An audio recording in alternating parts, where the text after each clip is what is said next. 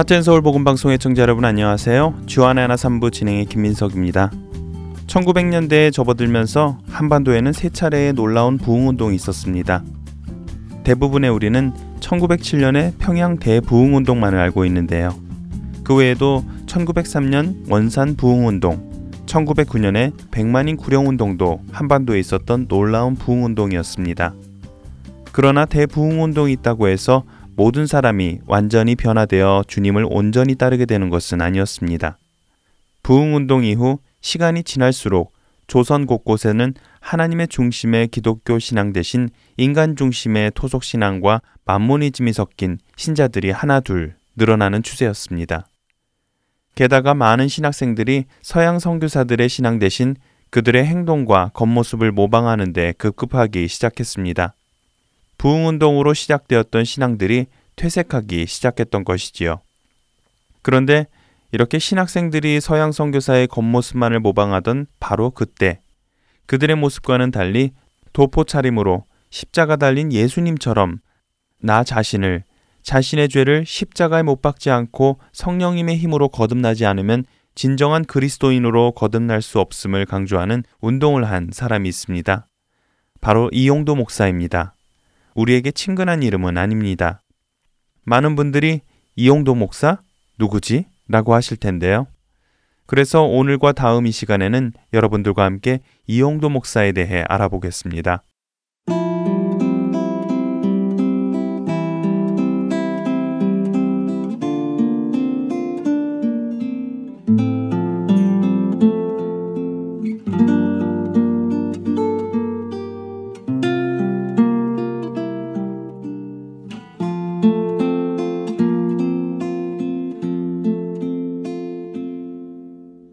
나를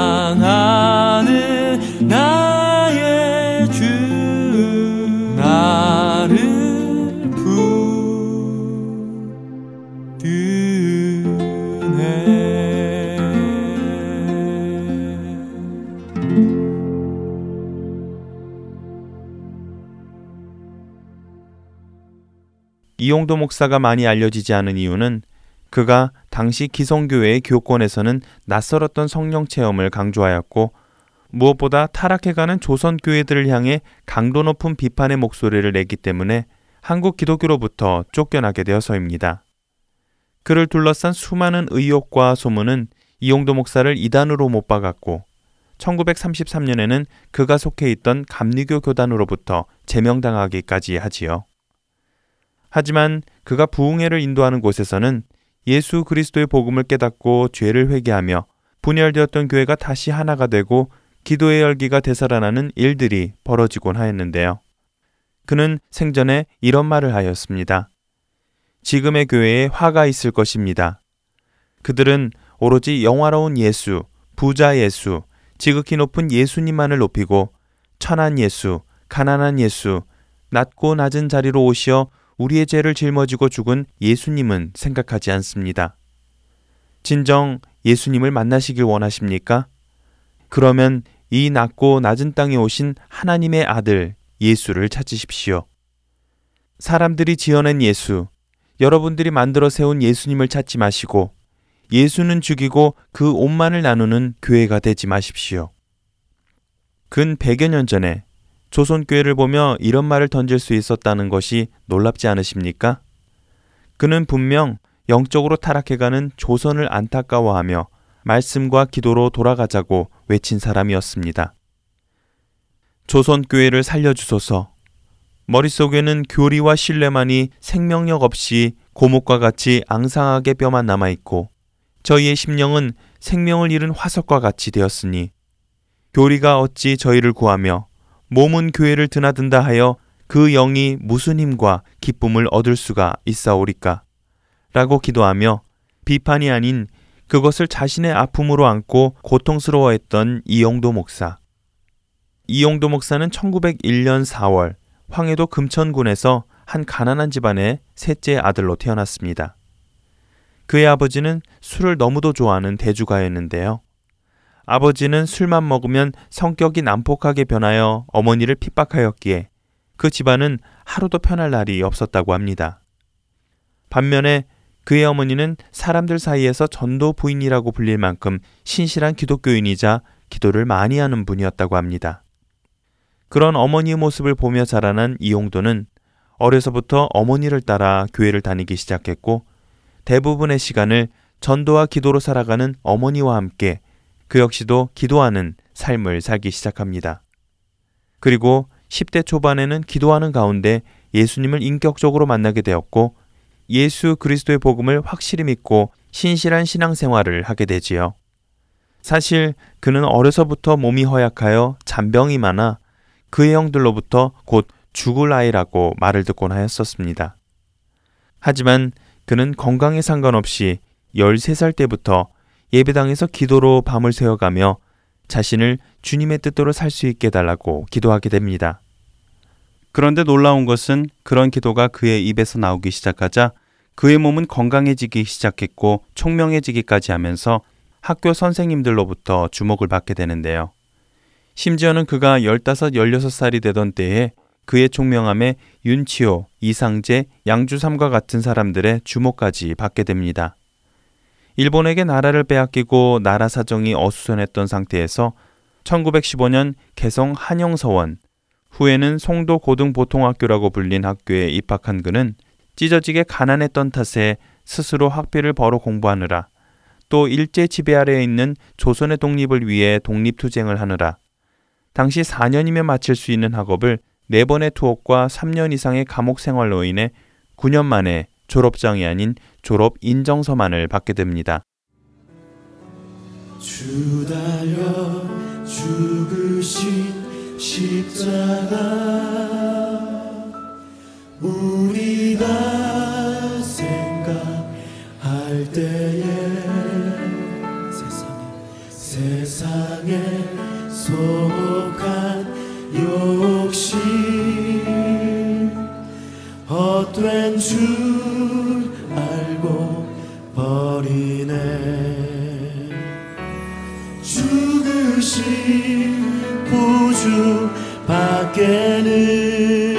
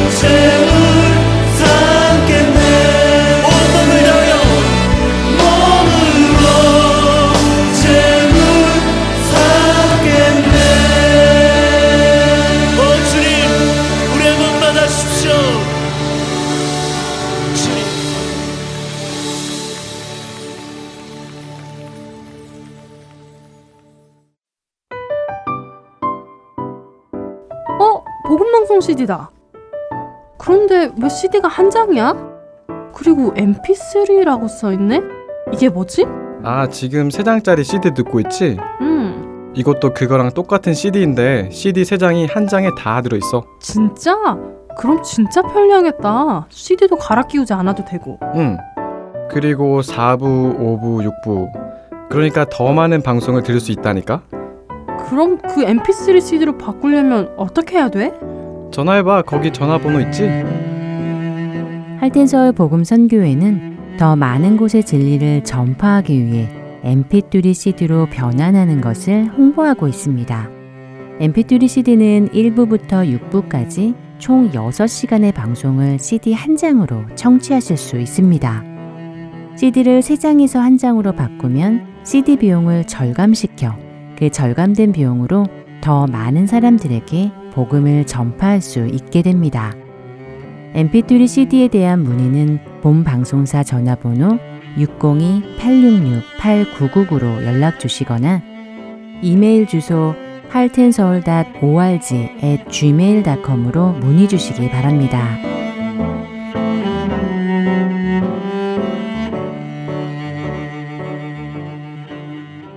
세인트 루이스 한인장로교회 최충희 목사께서 전해주시는 최충희 칼럼.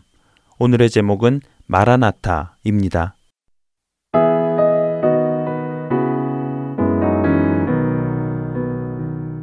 새벽 호숫가의 숲은 신비롭습니다. 호수를 감싸 안고 있는 숲은 안개가 자욱이 피어오르고 있고요. 그것은 마치 새벽에 드리는 첫 기도가 분향으로 하늘 제단에 올려지는 듯 합니다.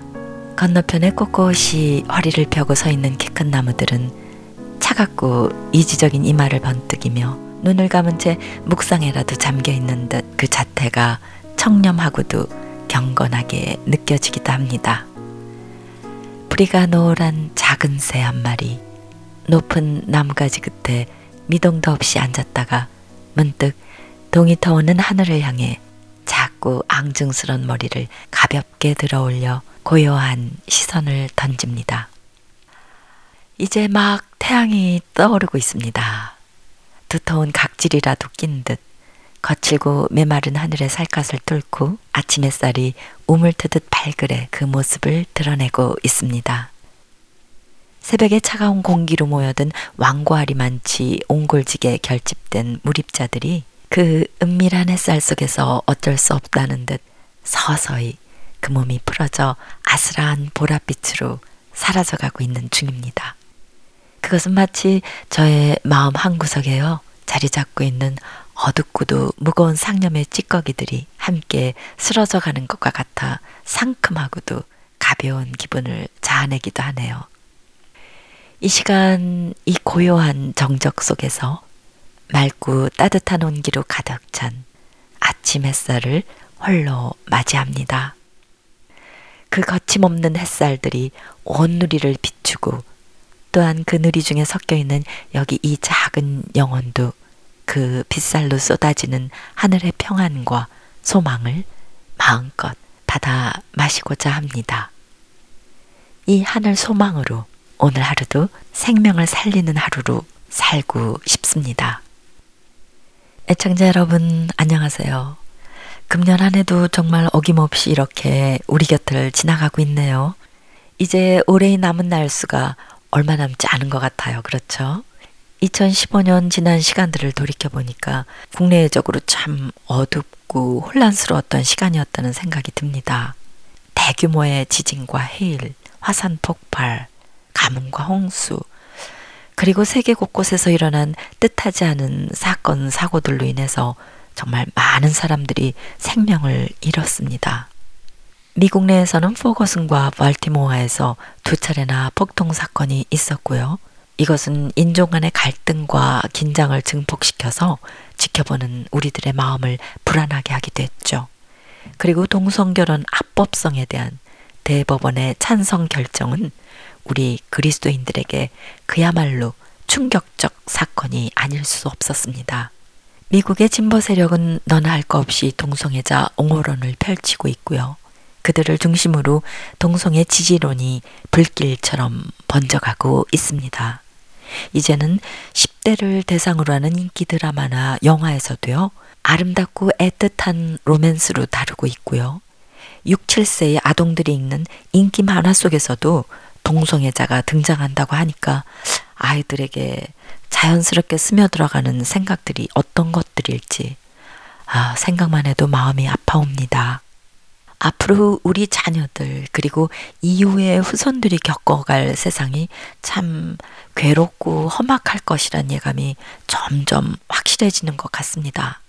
게다가 이유 없이 크리스찬을 증오하는 자들의 총기 난사에 의해 아까운 생명을 잃는 비극적 사건들이 청교도들의 신앙 고백으로 세워진 이 미국 내에서 올해 두 차례나 사우스 캐롤라이나와 오레곤주에서 일어났었습니다.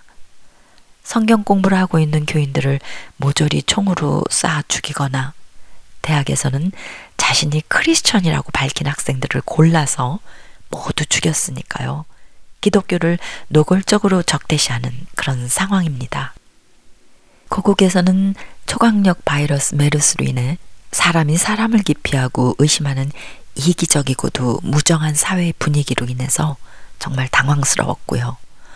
아직도 해결되지 않은 세월호 사건으로 인해서 국민들의 마음에 생긴 쓰라린 상흔에서는 지금도 피가 흘러내리고 있는 듯 합니다.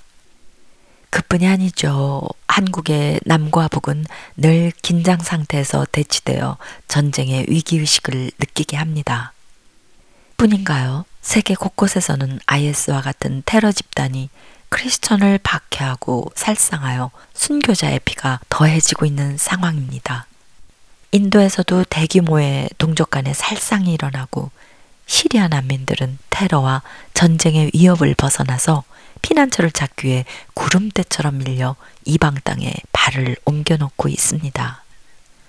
최근에는 프랑스 파리에서 이슬람 근본주의자들의 테러 사건으로 세상에 큰 충격을 안겨주기도 했습니다.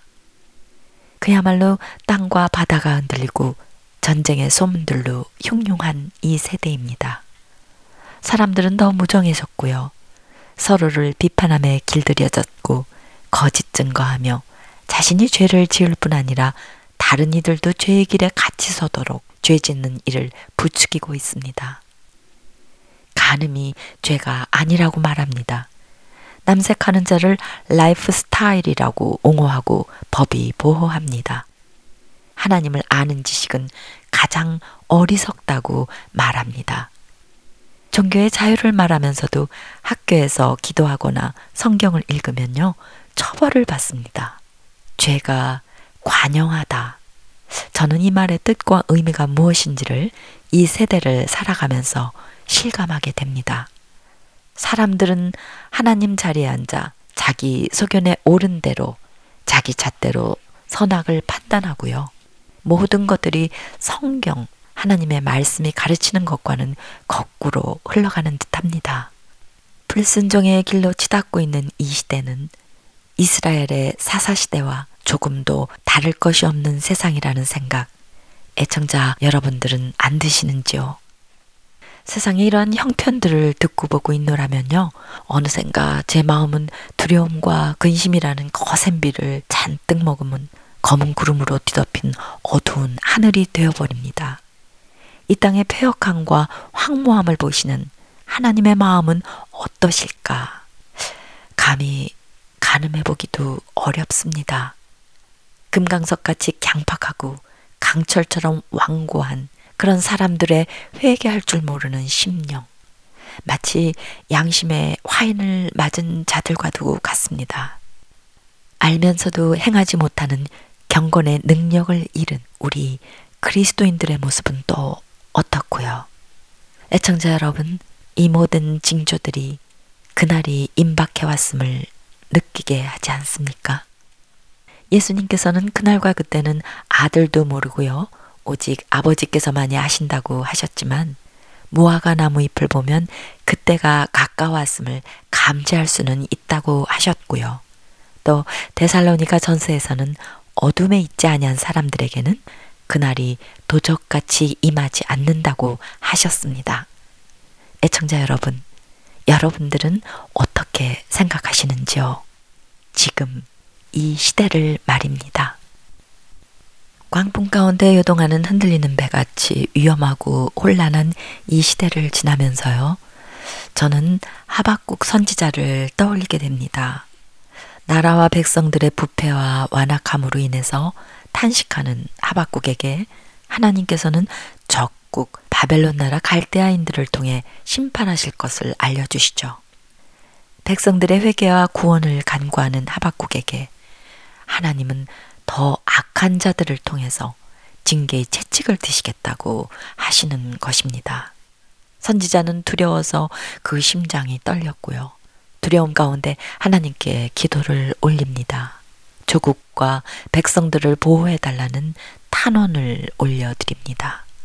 그러나 하나님께서는 하박국 선지자의 그 애를 태우는 간절한 간청에도 불구하고요. 그 재난을 거두지 않으시겠다고 하십니다. 그리고 곧 임박할 하나님의 심판으로 인해서 근심과 두려움 가운데 있는 선지자에게 하나님께서는 이렇게 말씀하십니다. 의인은 믿음으로 말미암아 살리라. 세상은 흔들리고 황폐하고 죄악되지만 너는 믿음으로 살라는 말씀입니다. 다른 사람들이 어떠하든 너는 하나님을 바라며 말씀을 의지하여 믿음으로 끝까지 인내하라는 것입니다. 이 말씀은 바로 이 시대를 살아가는 우리, 바로 제 자신에게 주시는 말씀이라고 생각됩니다. 내가 세상에 다시 올 때 믿음을 볼 수 있겠느냐? 세상이 어떻든 너는 내 백성답게 살아라. 끝까지 인내하며 오직 믿음으로 살아라. 의인은 믿음으로 말미암아 살리라. 애청자 여러분, 이제 곧 하나님, 예수님을 믿는 자들이 세상으로부터 손가락질 받고 핍박을 받는 시대가 도래할 것입니다. 아니, 벌써 박해는 시작되었다고 생각됩니다. 이제 십자가는 세상의 조롱과 미움의 표적이 될 것입니다. 교회를 다니는 사람들을 세상이 불공평하게 대우하게 될 것입니다. 믿는 사람들 중에서도요, 하나둘 대마처럼 세상으로 다시 떠날 사람들이 생기고 아마 예수를 부인하는 일들도 있을 것입니다. 배교자들이 늘어날 것이며 불이익을 당하지 않기 위해서 세상과 타협하는 그런 교회들도 더 많이 생기게 될지도 모릅니다. 참된 신자들과 교회들은 지하로 숨어야 할 때가 올지도 모르겠습니다. 이 모든 고난 중에도 과연 우리는 우리의 믿음을 지킬 수 있을까요? 초대교회 목숨을 내놓은 그리스도인들처럼 그렇게 우리도 우리의 믿음을 지킬 수 있을까요? 우리의 힘으로는 할수 없지만 우리 안에 계신 이가 세상보다 크십니다. 우리 안에 계신 성령님께서 이 세상을 이길 수 있는 믿음의 담력과 용기를 주실 것을 믿습니다. 모든 두려움을 내어 쫓는 사랑으로 우리를 보호해 주실 것을 믿습니다. 그때에도 그렇게 하셨듯이 오늘날의 우리들에게도 그런 믿음의 담력을 성령님을 통해 주실 줄로 믿습니다. 오늘을 내가 믿음으로 살아갈 수만 있다면 말입니다. 사랑하는 애청자 여러분, 어쩌면 이 위기는요, 그리고 미래에 당할 핍박들은 두려움이요, 고난이지만, 그러나 풀무불 같은 고난의 시대 속에서 하나님께서는 우리를 낮추시고 비우게 하셔서 깨끗한 그릇으로 새로 빚어가실 것을 믿습니다. 불순하고 혼잡한 모든 것들을 제하여 버리시고요. 정금같이 나오게 하실 줄을 믿습니다. 기독교가 박해를 받는다는 의미는 정결함을 다시 회복한다는 의미도 될 것입니다. 크리스천이 고난을 당할 때 우리 믿음의 진정성이 시험을 당하고 그 과정을 통해 우리 믿음이 진실해지고 단단해질 것입니다. 이것이 참된 부흥이 아니겠는지요. 하나님은 신실하십니다. 하나님께서는 반드시 자신의 언약 백성들을 보호하시고요. 인도해 내셔서 예비하신 하나님의 나라로 이끌어 들이실 것입니다. 우리는 매일매일이 마지막 날이듯이 그렇게 주님 앞에 거룩하고 순결한 신부로 설 준비를 하며 살아가야 할 것입니다. 어제보다는 오늘 하루 반 발자국이라도 주님께 가까이 나아가기를 원합니다. 이 땅에서 나의 숨이 멎는 그 순간, 그때가 더욱 더 주님을 사랑하게 된 순간이 되기를 간절히 소원합니다. 마라나타. 애청자 여러분, 이 마지막 세대를 함께 믿음으로 인내하며 표대를 향한 경주를 멈추지 않기를 원합니다. 마라나타. 주 예수의 다시 오심을 기다리며 우리 모두 끝까지 주 예수 그리스도 표대를 향하여 믿음의 경주를 다 마치기를 그리하여 승리의 계가를 부르기를 소원합니다. 우리의 두려움과 염려와 근심이 들이온 미래를 모두 우리 주 예수 그리스도 앞에 내려놓고 성령님과 함께 사슴과 같이 높은 곳을 가벼운 발걸음으로 뛰어다닐 것을 소원합니다. 마라나타, 주 예수여, 어서 오시옵소서. 애청자 여러분, 저는 여기서 아쉬운 작별 인사를 드립니다. 그동안 최충희 컬럼에 귀 기울여 주신 애청자 여러분들께 감사드리고요.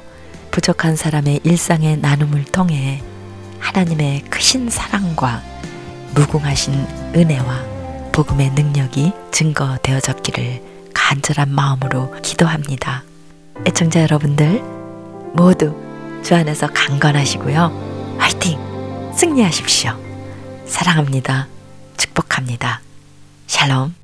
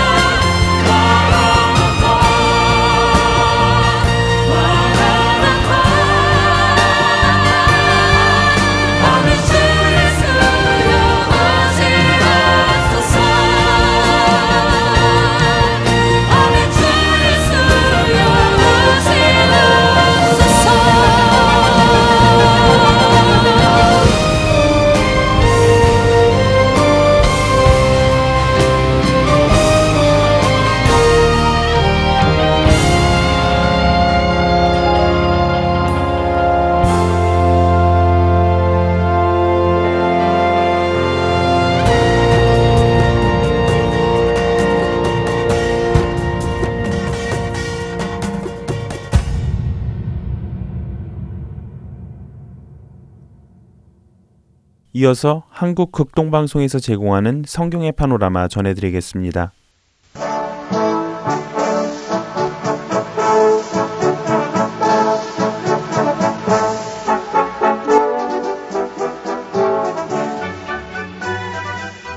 성경의 파노라마 성경 속에 있는 길과 생명의 길 동시에 안내하고 있습니다. 성경의 파노라마 노우호 목사님이십니다. 목사님 안녕하세요. 반갑습니다. 김성윤입니다.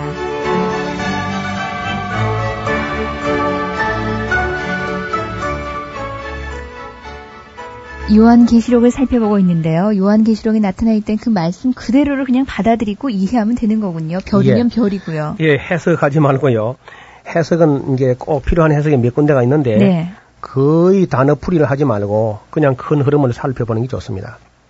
자, 우리 지난 시간에 우리 7장까지 해서 여섯 번째 인을 뗄 때에 하늘에 별이 떨어진다는 말씀을 드렸습니다. 네. 이것은 실제로 이 지구에 떨어지게 될 것이고 그 별이 떨어지는 충격은 어느 정도냐 하면은 지금 우리가 말하는 진도 뭐 7, 진도 8 하는 그 정도의 진동이 아니고요.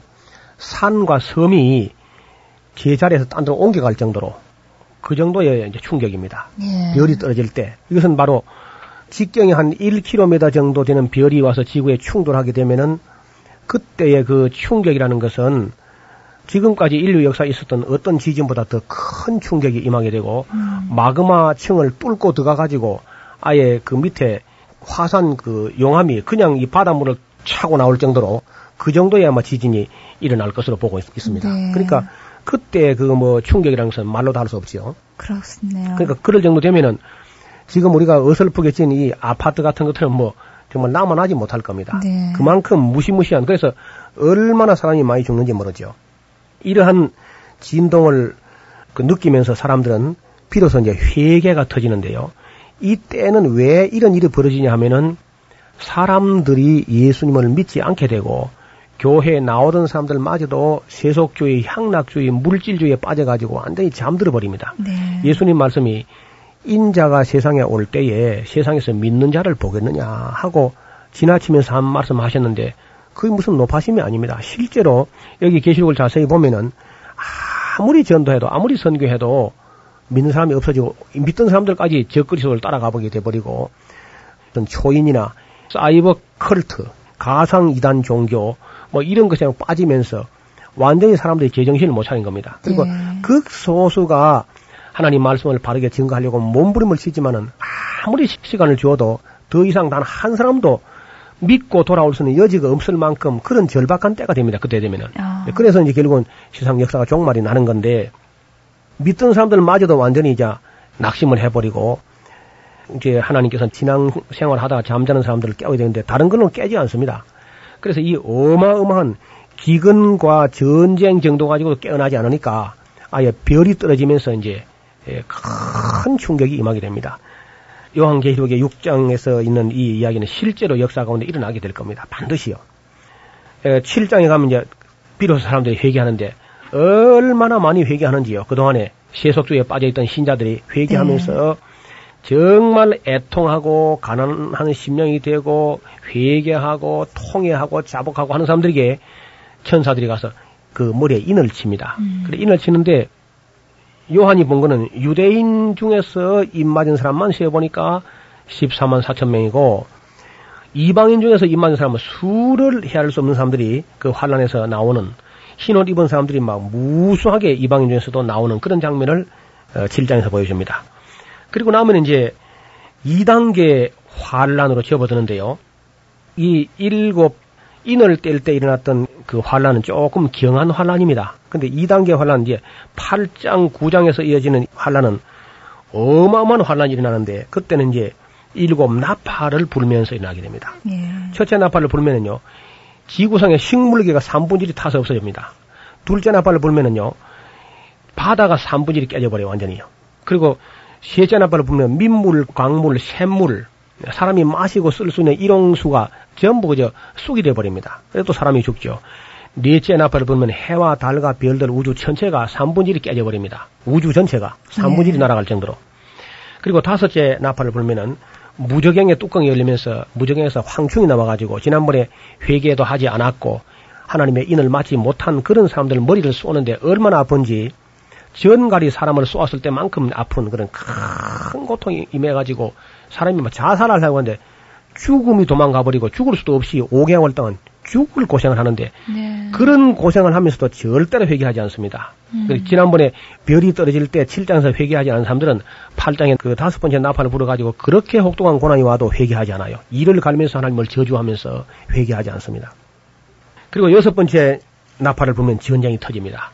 유브라데 강가에서 큰 전쟁이 터지는데 땅에 남아있는 사람의 3분지 1이 죽어 없어집니다. 그 전쟁에서. 예. 그러니까 지난번에 4분의 1을 죽었고 4분의 3이 남아있는데 4분의 3 남아있는 것 중에 3분의 1이 죽었으니까 지난번에는 4분의 1이 15억이지만은 이제는 3분의 1이 또 15억이죠. 그러면 일곱 인과 이글 나팔을 불 때 총 죽은 사람의 수가 지구상의 인구 약 절반이 죽어 넘어지는 그 정도의 대환란이 예, 이어지는 겁니다. 네. 이때까지 휴가 아직 일어나지 않았습니다. 아직 이- 조금 있다 예수님 모실 거니까요. 그리고 이제 여섯 번째 나팔을 불었으니까 이제 나팔 한 개 남았어요. 일곱 번째 나팔. 예. 즉 마지막 나팔이죠. 왜냐하면 나팔이 일곱 개가 있는데 이미 여섯 개는 불었고요. 일곱 번째 나팔 한 개를 남기고 있습니다. 이 마지막 나팔에 우리가 주의할 필요가 있습니다. 이 마지막 나팔을 에스카테 살핑기 마지막 나팔. 사도 바울이 고린도전서 15장 51절 52절에서 이 마지막 나팔의 호련이 순식간에 다 비나될 것을 말씀하고 있고 요한도 일곱 번째 나팔 이 마지막 나팔을 불 때에 하나님의 비밀이 그 종 선지자들에게 이루신 복음과 같이 반드시 이루어질 것이다. 그렇게 예, 이야기합니다. 계시록 10장에 보면 바로 이 일곱 번째 나팔을 예고하기 위해서 하늘에서 큰 천사가 힘센 천사가 내려와 가지고 한 발은 땅을 밟고 한 발은 바다를 밟고요. 한 손은 하늘을 향하면서 하늘과 그 가운데 있는 모든 물건이며 땅과 그 가운데 있는 모든 물건이며 바다와 그 가운데 있는 모든 것을 창조하신 이를 가르쳐 맹세하여 가로되 지체하지 않고 곧 이루게 될 것인데 일곱째 천사가 소리내는 날 10장 7절 한번 보십시오. 일곱째 천사가 소리내는 날 그 나팔을 불게 될 때에 하나님의 비밀이 그 종 선지자들에게 전하신 복음과 같이 이루리라. 일부러 이 일곱 번째 나팔, 즉 마지막 나팔을 예고하기 위해서 아주 영광스러운 한 천사가 내려와 가지고 얼마나 힘차게 외치는지 사자 후 사자가 부르짖는 것처럼 온 천지가 진동할 만큼 그렇게 외치는 겁니다. 예. 한 발을 바다를 밟고 한 발은 땅을 밟고 오른손을 향하여 하늘을 치켜 들면서 이렇게까지 힘차게 예고를 하는데 이 사실은 이 일곱째 나팔은 지금 부는 게 아니고 11장 15절에 가서 이게 불게 됩니다. 예. 11장 15절에 일곱째 천사가 나팔을 불매 큰 음성이 나서 가로되 온 세상 나라가 우리 주와 그리스도와 나라가 되어서 그가 세세토록 왕노를 하시리로다 하면서 여기 이제 일곱 번째 나팔을 불었습니다. 예. 나팔을 불었을 때 무슨 일이 일어나냐면요. 땅에 있는 성도들은 호련히 순식간에 변화돼 가지고 불이 섞인 유리바다 건너편으로 건너갑니다. 꼭 주의할 것은 일곱 번째 천사가 나팔을 불 때에 하나님의 비밀이 그 종 선지자들에게 이르신 복음과 같이 이룰 것이다. 그것은 10장 7절에 예고가 되었고요. 11장 15절에 나팔을 불었고요. 이 나팔을 부는 순간에 이 지구상에는 예수 믿는 사람은 하나도 없이 사라져 버립니다. 사라져서 불이 섞인 유리바다 건너편에 가 있는데 우리가 계시록을 읽다가 왜 여기서 좌절하냐 하면요. 그러고 나서 예수님이 오셔야 되는데 말이에요. 우리가 성경 들어갔으면은 안 오고 12장이 이어지잖아요. 예. 그러니까 당황하고 되고 13장 봐도 모르겠고 14장 봐도 이게 모르겠다는 겁니다. 자, 여기서 우리 청자들이 꼭 기억할 것은 12장, 13장, 14장을 완전히 빼서 하늘 위로 좀 들어 올려버려요, 이렇게. 딱 들어 올려버리면요. 11장 뒤에 15장이 따라 붙게 될 겁니다. 그러면 무슨 얘기냐면은 너무 어마어마한 사건이 벌어졌기 때문에 어떻게 해서 이런 일이 벌어지게 됐는가를 12장, 13장, 14장에서 이 인류, 우주와 인류 역사 전체를 압축해 놓은 겁니다. 압축한 역사를 해설하는 거예요. 바로 이 천사가 나와서 12장, 13장, 14장이라는 이 차트를 가져 나와가지고 그림을 보여주면서 이 역사가 어떻게 해설이 되느냐. 그래서 용과 이스라엘 곧 하나님의 아들 예수 그리스도 이 사이에 어떤 전쟁이 모종의 전쟁이 있어가지고 결국 이런 일이 벌어졌다. 하면서 12장의 어떤 용의 이야기를 보여줍니다. 네. 12, 13, 14장은 그러니까 설명을 하는 부분이고요. 해설장. 예. 이 큰 사건, 인류가 갑자기 수많은 인류가 그리스도인들이 다 사라져버린 이 사건에 대한 해설을 하기 위해 가지고 역사를 압축해 가지고 네. 그것을 우주적 역사와 땅의 인류 역사 전체를 영적인 역사, 인간 역사를 통틀어서 압축해서 이 그림 석장에다가요 보이는 거죠. 네. 그러면 15장 2절 한번 보십시오. 또 내가 보니 불이 섞인 유리바다 같은 것이 있고 짐승과 그의 우상의 이름의 수를 이기고 벗어난 자들. 그러니까 예수를 끝까지 믿고 그 적그리스도의 표를 받지 않은 사람들 벗어난 자들이 유리바다를 보면요. 다시 2절 보세요. 내가 보니 불이 섞인 유리바다. 불이 섞인 유리바다. 아마 색깔이 붉으스름하겠지요? 그러니까 붉으스름한 유리바다니까 아마 연상할 수 있다면 홍해를 연상할 수 있을 겁니다. 그러니까 옛날에 이스라엘 백성이 바로 왕의 칼을 피해 가지고 홍해 바다를 건너와서 노래 불렀던 것처럼 이제 적그리스도의 칼을 피해 가지고 그러니까 옛날 모세 사건은 모형이고 네. 이제 그 실상이 이루어졌는데 이제는 이 불이 섞인 유리바다 건너편에 적그리스도의 칼을 피해 가지고 건너가서 휴고돼 가지고 예수님 영접하려고 지금 하늘 쳐다보고 있는 그런 성도들이 얼마나 아름다운 노래를 부르- 부르고 있는지 불이 섞인 유리바다 가에 서서 하나님의 검은고를 가지고 하나님의 종 모세의 노래 이것은 출애굽기 15장에 나오는 노래죠.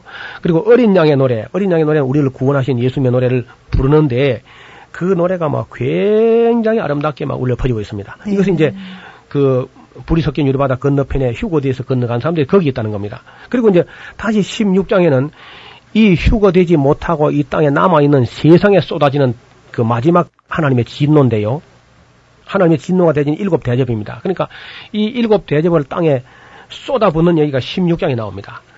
그러니까 이 16장에 쏟아지는 하나님의 일곱 대접은 천지 창조 때부터 지금까지 그 하나님의 참고 참고 참으시던 진노가 한꺼번에 다 쏟아지게 되는데 예수 믿지 않고 남은 사람들이 바로 이 대접을 마시게 될 것이다 하는 것을 16장에서 보았습니다. 네. 그리고 17장은 음녀 종교, 거짓 종교, 거짓 선지자, 온갖 정치와 함께 야합하는 이 거짓 종교가 도대체 뭐냐 하는 문제는 상당히 그 첨예한 문제니까 따로 한 말씀을 드릴 기회가 있을 겁니다.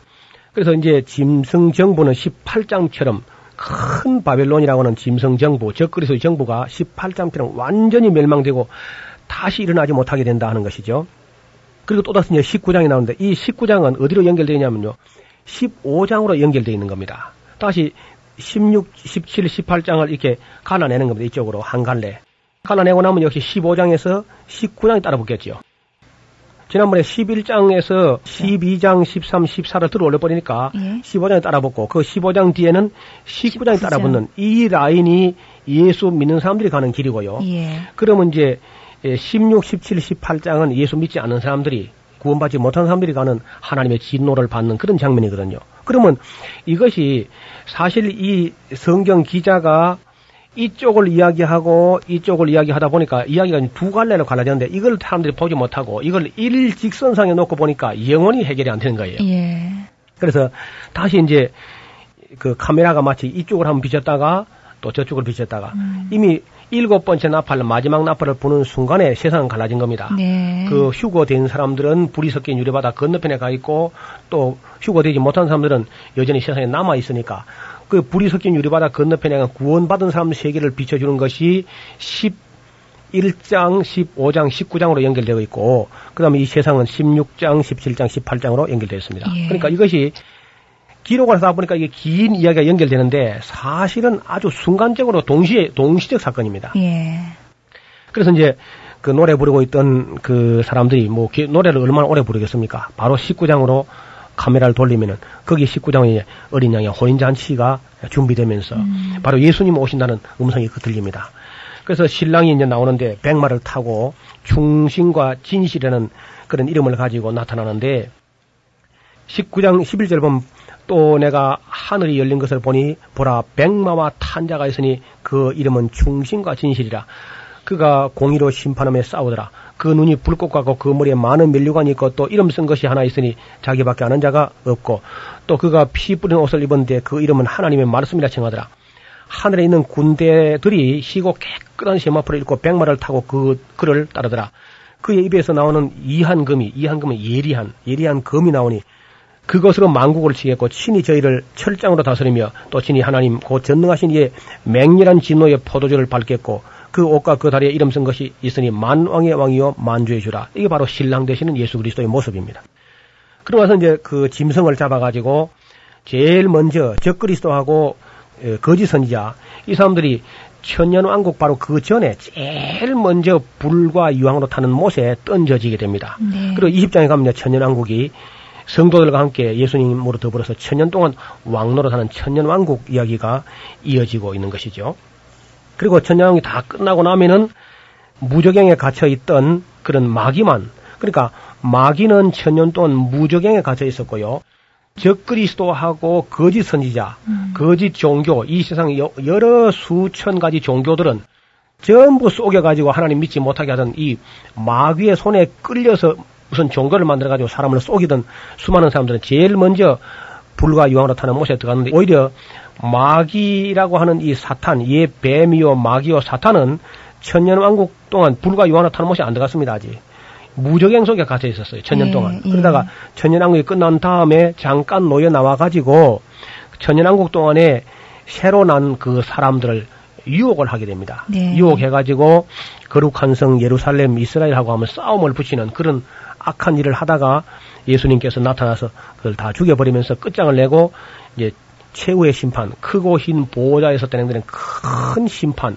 이것은 이제 마지막 심판하고 최후의 심판이라 그러는데 이 최후의 심판을 통해서 그때 비로소 이제 천년 후에 이 마귀들도 함께 불과 요한을 타는 못에 들어가게 되고 또 그 천년왕국이 끝난 다음에는 창세 이후로 예수님 믿지 않고 죽었던 모든 사람들 예. 그런 사람들이 다 끌려 나와 가지고 다시 심판의 부활로 나와가지고 심판받고 다시 불과 요한을 타는 못에 들어가면은 이제 이것이 곧 둘째 사망이다. 그리고 예수 믿었던 사람들은 천연왕국 끝에 다시 영원한 새하늘과 새 땅으로 들어가게 되는데 그 새하늘과 새 땅의 영광스럽고 아름다운 모습은 21장에 아주 아름답고 온갖 보석으로 꾸며진 그런 세상으로 연결되어 있는 것입니다. 그리고 22장에 이제 보면은 마지막 경계의 말씀이 그 기록되어 있는데 그 중에 중요한 것은 22장 12절 보면 보라 내가 속히 오리니 내가 줄 상이 내게 있어 각 사람에게 그의 일한 대로 갚아주리라. 나는 알파와 오메가요 처음과 나중이요 시작과 끝이라. 그 두루마기를 빠는 자들, 이 두루마기를 빤다는 사람들은 이 행실을 거룩하게 해가는 사람들은 복이 있나니 이는 저희가 생명나무에 나아가며 문들을 통하여 성에 들어갈 권리를 얻으려 함이라. 그래서 개들과 술객들과 행음자들과 살인자들과 우상숭배자들과 및 거짓말을 좋아하며 지어내는 자마다 성 밖에 있으리라. 그러니까 우상숭배자들 지금 사람이 손으로 만든 수공물을 신처럼 섬기는 모든 사람들은 이 방송을 듣고 그 모든 것을 버리고 하나님께로 돌아와서 사시고 참되신 하나님 앞에 죄를 고백하고 예수 그리스도의 피로 말미암아서 제사함 받고 예수 그리스도를 구주로 영접하시는 길만 살 수 있는 길입니다. 언젠가 하나님께서 자 이제 그만 하는 날이 올 겁니다. 무슨 일이든지 시작한 것이 있었다는 것은 반드시 끝이 있다는 겁니다. 네. 그리고 성경은 알파와 오메가와 처음과 나중이라 마지막 끝을 맺을 때에 반드시 심판이 있어가지고 거기 잘 보십시오. 22장 15절 개들과 술객들과 행음자들과 음행하는 사람들, 살인자들과 우상숭배자들과 및 거짓말을 좋아하며 지어내는 이상한 종교를 자꾸 만들어내는 자마다 성 밖에 있으리라. 성 밖은 바로 어둠의 세계죠. 성 안에는 천국이 되겠고 성 밖은 어둠의 세계입니다. 거기서 슬피 울며 이를 갈미 있으리라 하는 것이 예수님 말씀이죠. 그래서 또 한 가지 여기 이제 중요한 것은요. 18절부터 보는 적이네요. 내가 이 책의 예언의 말씀을 듣는 각인에게 증거하는데 만일 누구든지 이것들 외에 더하면은 요한 계시록을 써서 좀 성경을 마감을 딱 했는데 네. 여기 또 뭘 누가 더하면은 하나님이 이 책에 기록된 재앙을 거기에 더하실 것이요. 만일 누구든지 지금 뒷뚜껑을 딱 덮어놨는데 66권으로 여기 누가 한 권이라도 빼내는 사람이 있다면은 제하여 버리면 하나님이 이 책에 기록된 생명나무와 및 거룩한 성의 참여함을 제하여 버리시리라. 하나님의 법정 최고형이죠.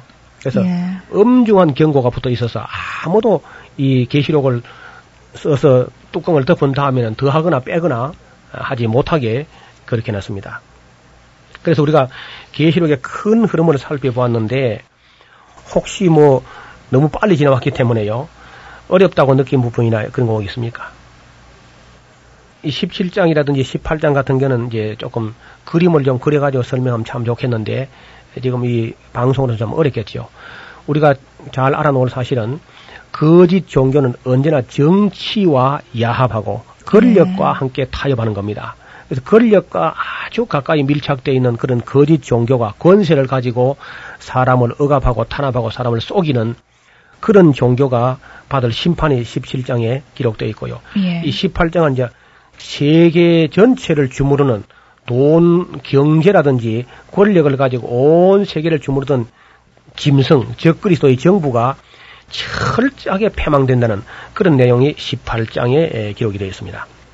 그건 정치적으로, 경제적으로, 종교적인 면에서 온 세계의 주목을 받는 아주 그, 할 수만 있다면 택한 백성도 미혹될 만큼 그런 위대한 적그리스도가 나타나가지고 온 백성을 미혹하게 될 겁니다. 그래서 이제 결국은 종말이 오는 거죠. 예.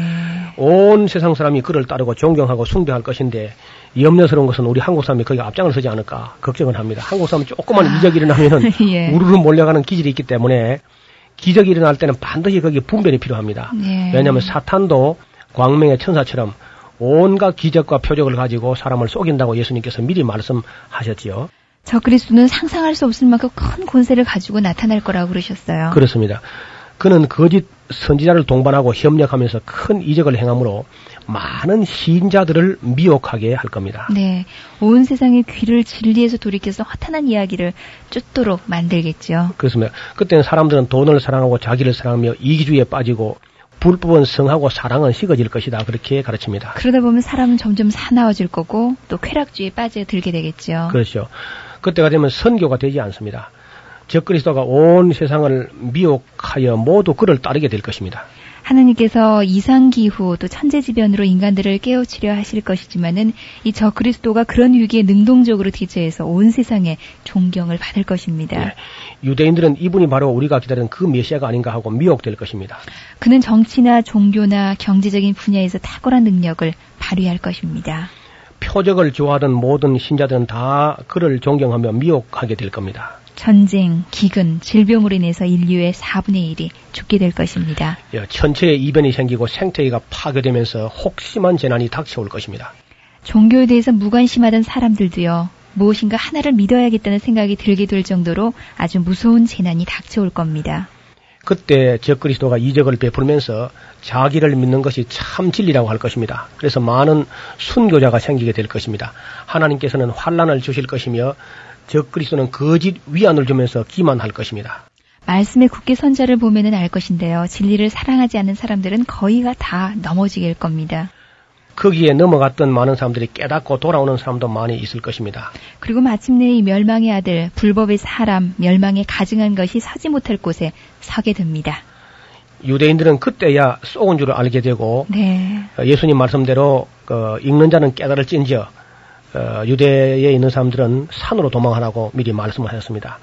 주님의 재림 직전에 인류의 3분질이 또다시 죽어서 전체로 말하면은 이 대환란 기간 동안에 약 인구 절반이 죽어 넘어지는 그런 끔찍한 환란 후에 즉시 예수님께서 이 상에 오시는 걸로 성경은 그렇게 보여주겠습니다. 그러니까 예. 세대주의적 종말론이나 지금까지 우리가 배운 휴거 책을 저리 물어놓으시고 네. 다시 요한계시록을 자세히 이 방송을 다시 되풀이해서 한번 들어보시면서 계시록을 눈을 밝게 뜨고 보시면은 어렵지 않게 계시록이 이해가 될 줄로 믿습니다. 예수 그리스도, 이 예수님께서는 반드시 오십니다. 하지만 그날은 아무도 알 수가 없죠. 그렇습니다.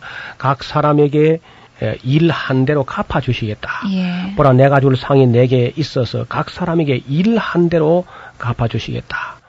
우리가 그 예수님께서 이러이러하게 일한 사람들은 하늘에서 상이 크다 말씀하셨는데 뭐 저 같은 사람이 크다 해가서는 뭐 별로 안 클 수도 있습니다만은 예수님이 크다고 했으면 좀그 상이 좀 클 겁니다. 네. 그래서 하나님 앞에 가치 있는 일, 의미 있는 일, 영원히 남을 일들을 위해서 죽도록 충성하시고 생명의 면류관을 받으시는 저와 여러분 되시기를 주님 이름으로 축원합니다. 성경의 파노라마를 저도 함께 하면서요. 예. 아, 성경 말씀을 그냥 해석하는 게 중요한 것이 아니라 믿고 순종하는 것이 참 중요하다는 것을 깨달았습니다. 그렇습니다. 이 시간 시대적으로 재구성해서 입체적으로 한번 살펴봤습니다. 성경 속의 숲과 나무 함께 쉽게 이해가 되셨으리라 믿습니다.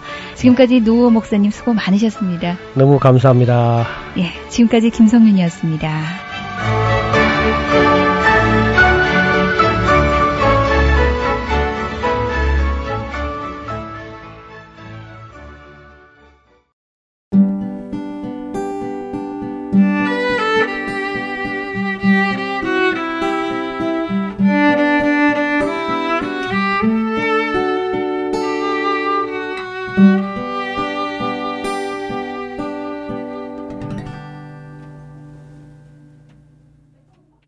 보통 사람 같으면 그런 자신의 어려운 환경을 짜증내고 또 하나님을 원망할 수도 있었지만 이용도는 오로지 자신에게 주어진 환경을 하나님께 감사하며 살아갑니다. 그의 일기 중에 이런 글이 있습니다. 이 세상에서는 병도 있어야 마땅하고 가난과 다른 난관도 있어야 하며 죽음도 있어야 마땅합니다. 그런 모든 것이 다 인생에게는 큰 은혜요, 교훈이 될 수 있습니다. 당시 이용도 목사를 아는 사람들의 증언에 의하면 독립투사 시절 그는 언제든지 죄를 혼자 뒤집어 쓰고 벌을 혼자 받기를 진심으로 원했던 사람이다. 동지들이 벌을 받지 않게 하기 위해 결사적으로 노력하였는데 그의 그러한 노력은 한때 개성거리에서 아름다운 이야기거리였다.